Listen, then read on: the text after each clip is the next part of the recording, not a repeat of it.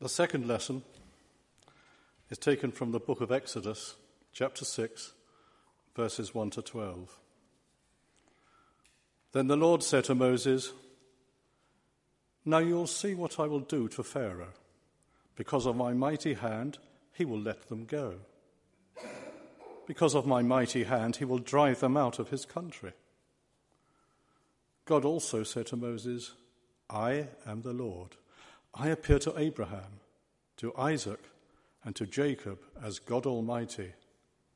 But by my name, the Lord, I did not make myself known to them. I also established my covenant with them to give them the land of Canaan, where they lived as aliens. Moreover, I have heard the groaning of the Israelites, whom the Egyptians are enslaving, and I have remembered my covenant. Therefore, say to the Israelites, I am the Lord, and I will bring you out from under the yoke of the Egyptians. I will free you from being slaves to them, and I will redeem you with an outstretched arm and with mighty acts of judgment. I will take you as my own people, and I will be your God. Then you will know that I am the Lord your God who brought you out from under the yoke of the Egyptians. And I will bring you to the land I swore with uplifted hand to give to Abraham, to Isaac, and to Jacob. I will give it to you as a possession. I am the Lord. Moses reported this to the Israelites, but they did not listen to him because of their discouragement and cruel bondage.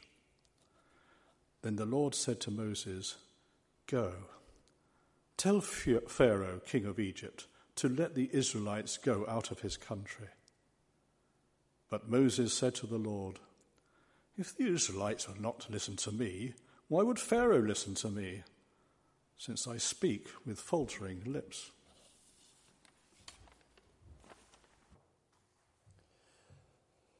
We believe in, we belong to a God who keeps his promises, a God who keeps faith with his people. The knowledge that this is so can be a source of great assurance, comfort, and strength.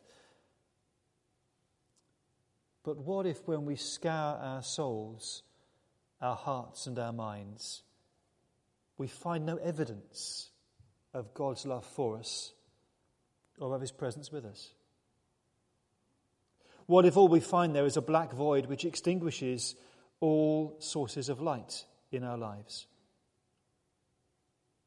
We know we're called to be people of hope, but what if we find ourselves in despair? In that place, every word of comfort or assurance sounds hollow and empty. Try as we might, we cannot appropriate it or see its relevance to our situation we feel lost, abandoned by the very God on whom we once pinned our hopes for salvation. It's a very dark place to be in. And it's the place where Moses and the Israelites found themselves in Exodus chapter 6. The first 12 verses of this chapter are a disconcerting read. In the first eight verses, God is so positive about who He is how he's remembered his covenant with Abraham and Isaac and Jacob, and how the time has come to make good on all those ancient promises. And that is what he's going to do for his people. But it feels like God has misjudged the situation, as if he's out of touch with his people.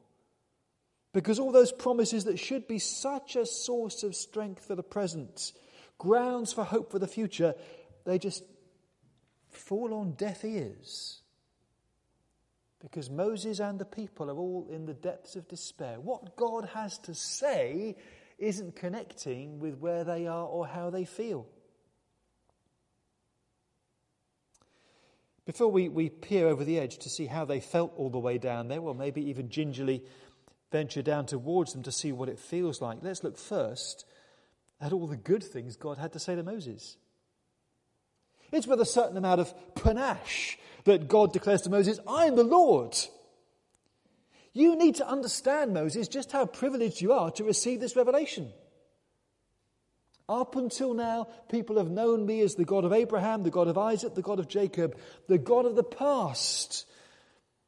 These forefathers of the nation, the great men of old with whom I established my covenant, they never knew me as the Lord.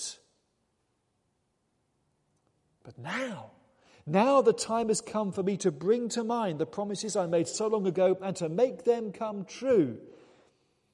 And because this moment has happened in your lifetime, you can know my true name Yahweh. The name of God considered to be so holy.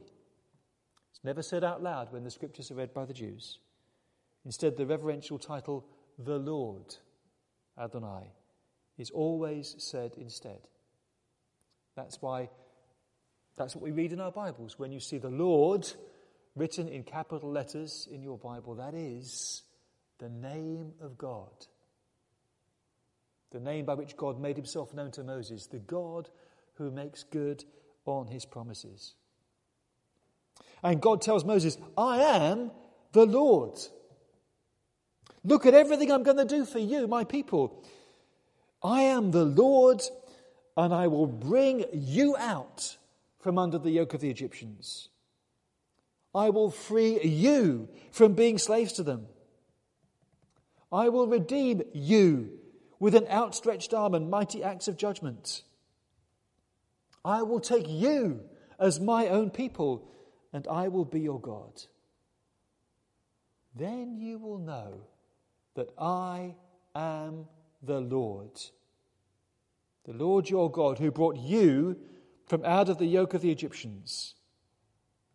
I will bring you to the land that I swore with uplifted, uplifted hand to give to Abraham, to Isaac, and Jacob. I will give it to you as a possession. I am the Lord. This is a major revelation. This is a great statement of who God is, and because of who God is, what he will do for his people. And time and time and again in that passage, the emphasis is on what God is going to do for you. Personal pronoun is emphasized each time. And uh, the first five declarations form a kind of A, B, C, B, A pattern. If we can have that on the screen, please, Paul. I will bring you out from under the yoke. I will free you from being slaves. I will redeem you. I will take you as my own people. I am the Lord who brought you out. There's a definite pattern there. If you look at the first line and the last line, I will bring you out from under the yoke. I am the Lord who brought you out from under the yoke of the Egyptians. Those two kind of enclose this set of declarations. I will do it. You will know that I'm the Lord when I have done it. When the job has been done, the task has been completed, you will know that I am the Lord. The middle line of the construction is the one where the emphasis comes. That's how these constructions work. And the middle uh, line is, I will redeem you. The job of redeeming uh, was done by the next of kin. The idea of redeeming is, is a very powerful word. It was the job of the kinsman redeemer to protect members of the family from servitude. If someone ended up falling into debt and being sold as a slave, it was incumbent on the, the next of kin, the kinsman redeemer, to pay the price and set them free. So the declaration, I will redeem you, carries a double connotation. On the one hand, it says, I'm your kinsman, I'm your next of kin, you belong to me. I will redeem you because that's true. And it carries as well the connotation, I will set you free. Because I am your kinsman, I'm going to pay the price and you will be released and you will be delivered. And if you look at the construction, you will see either side of that central declaration, I will redeem you, there are both aspects of what it means to be redeemed there. Above, I will free you from being slaves. That's part of what being redeemed is all about. Below it, I will take you as my own people. That is part of what being redeemed is all about because God redeems us and sets us free from slavery and claims us to be his own. And the outer sections of that, that, declaration as well are all about redemption too. I will bring you out from under the yoke. I am the Lord who brought you out from under the yoke of the Egyptians. It's all about what it means for God to be our Redeemer.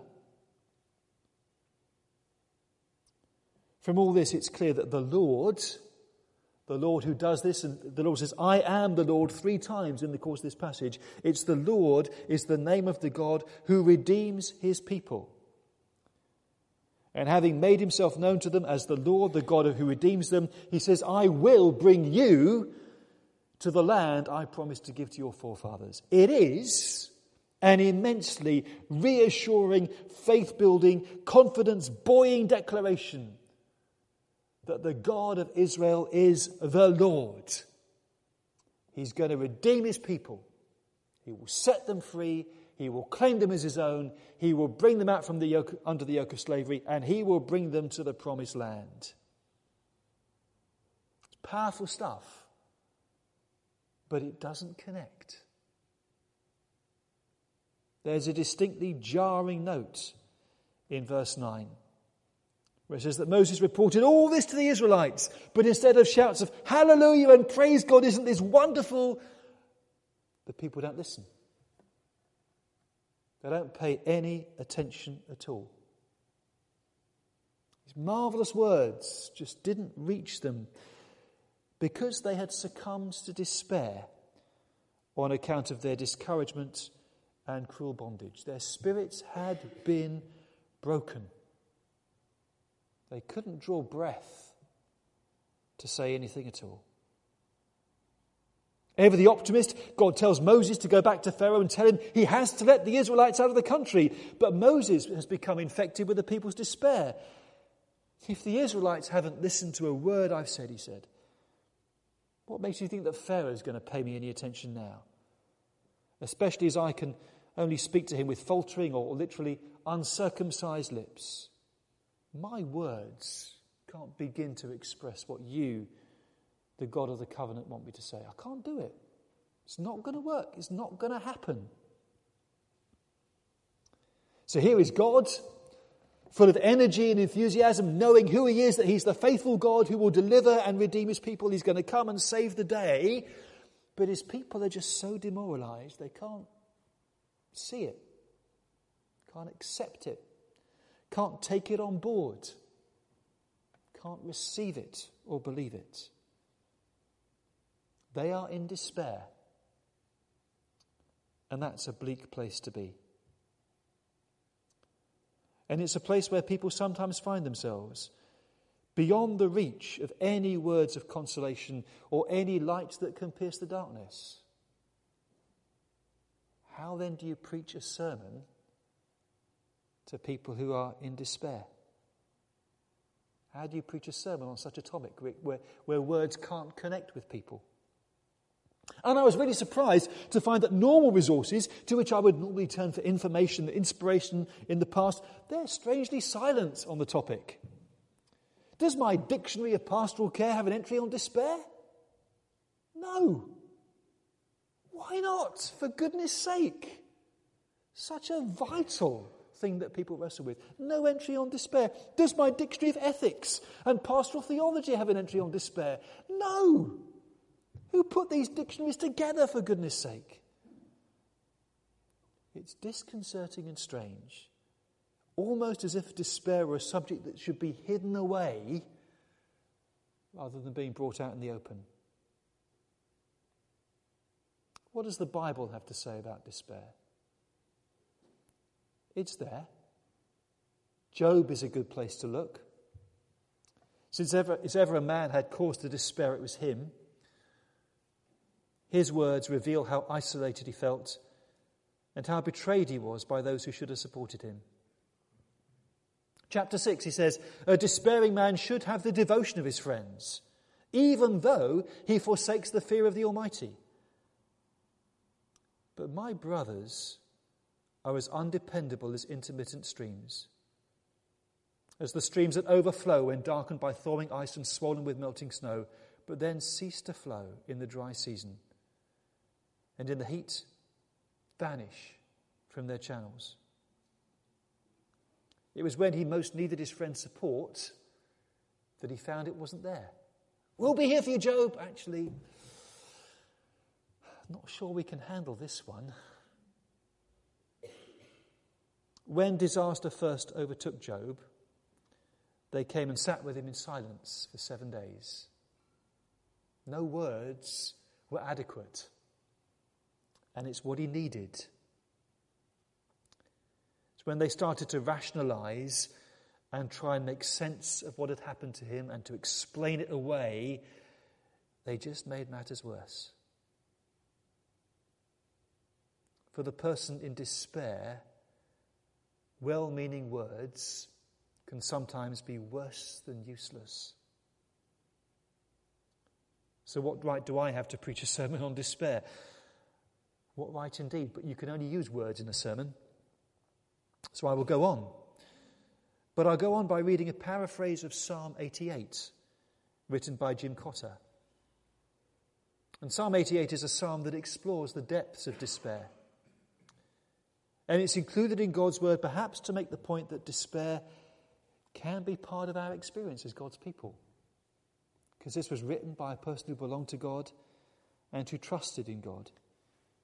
And Jim Cotter's paraphrase is, is memorable and powerful. The praise of your salvation, O God, has died on lips that are parched. The story of your wonders towards us has turned hollow, bitter, and sour. I doubt any prayer can enter your heart. Your ear is deaf to my cry.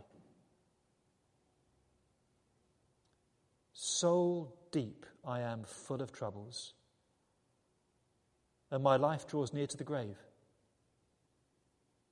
I totter on the edge of the abyss, ghostly, ghastly, shriveled. I'm like the wounded in war that stagger, like a corpse strewn out on the battlefield. I belong no more to my people. I am cut off from your presence, O God. You have put me in the lowest of dungeons, in a pit of scurrying rats. To a wall that drips with water, I am chained. My feet sink into mud. I feel nothing but a pounding in my head. Surges of pain overwhelm me. I cannot endure this suffering, this furious onslaught, so searing. I can remember no time without terror, without turmoil and trouble of mind.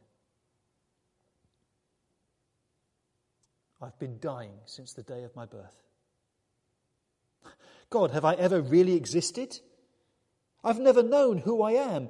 And even my friends who once loved me, who gave me some sense of belonging, have drawn back in horror and left me.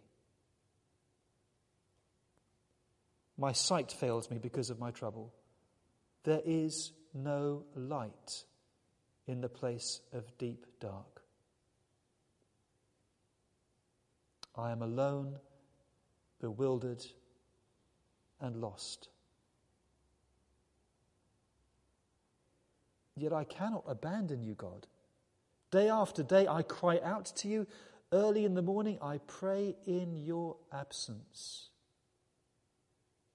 Do you work wonders among the tombs? Shall the dead rise up and praise you? Will your loving kindness reach to the grave, your faithfulness to the place of destruction? Are the stories of old an illusion? Will you again do what is right in the land?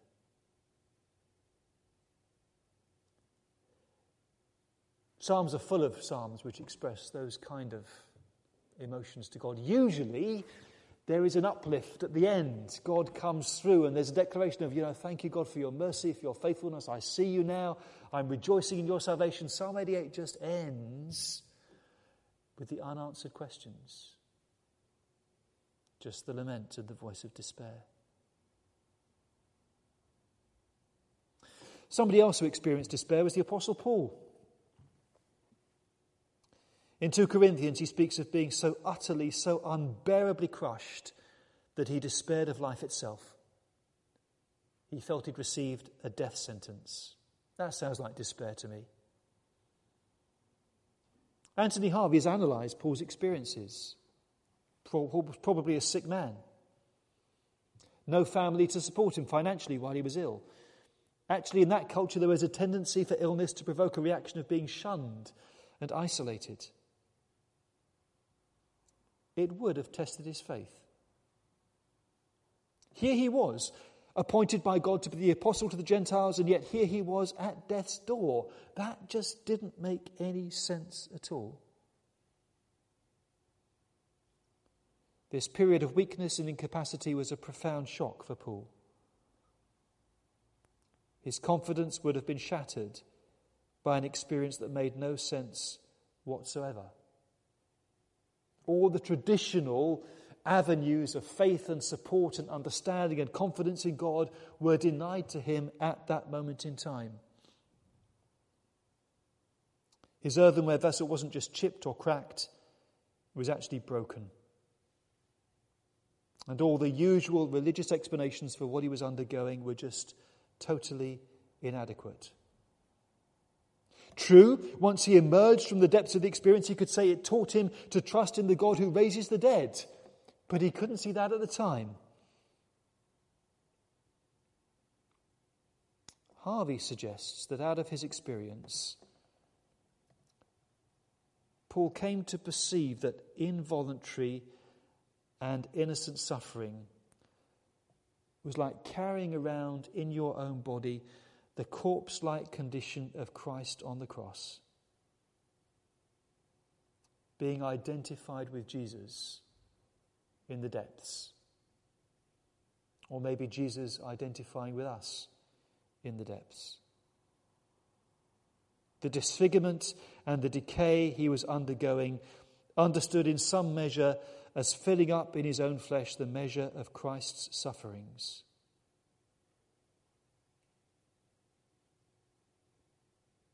In the depths of our despair, where there are no words, we do find Jesus there, hanging on a cross, saying, My God, my God, why have you forsaken me? And we need to know that. Because when the promises of restoration and relief fail to penetrate to the depths of our soul, we have the image of Christ crucified embracing the depths of our despair, of our suffering, of our mortality, of our God forsakenness. And there we find God as our Redeemer. Not with a mighty hand and an outstretched arm, but with outstretched arms on the cross. Identifying with us in our brokenness, welcoming us, and claiming us as his own in the depths of despair.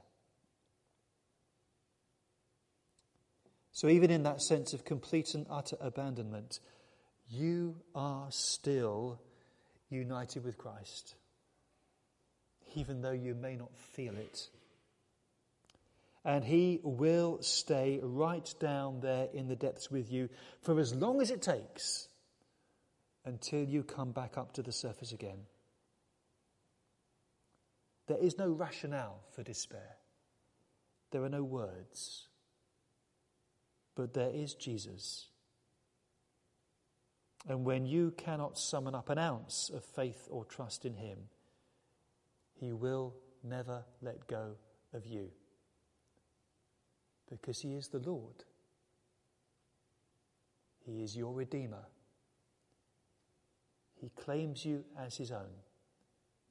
And he will keep you until the time comes for him to set you free.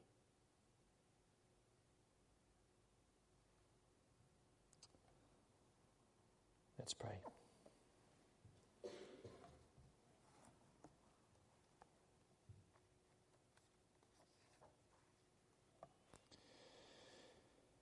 Lord Jesus, as you bowed your head and died, a great darkness covered the land.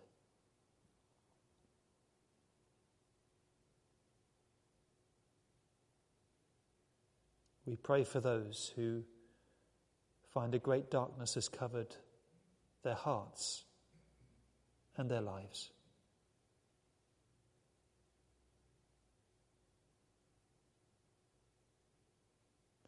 Lord, in your passion you felt abandoned, isolated, derelict.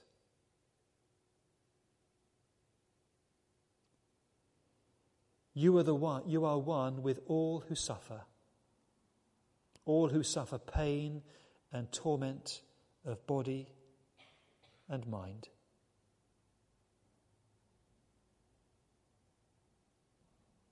Be to us the light that has never been mastered.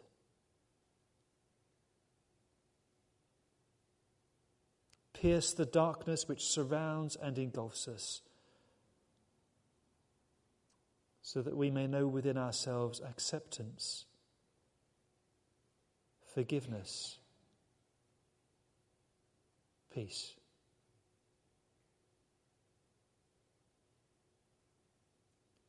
Free us from self reproach and recrimination, and enable us to find in the pattern of your dying and rising new understanding and purpose for our lives.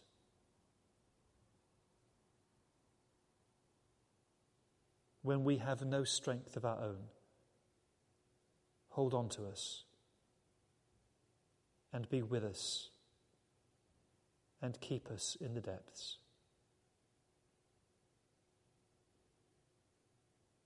We ask in your name. Amen.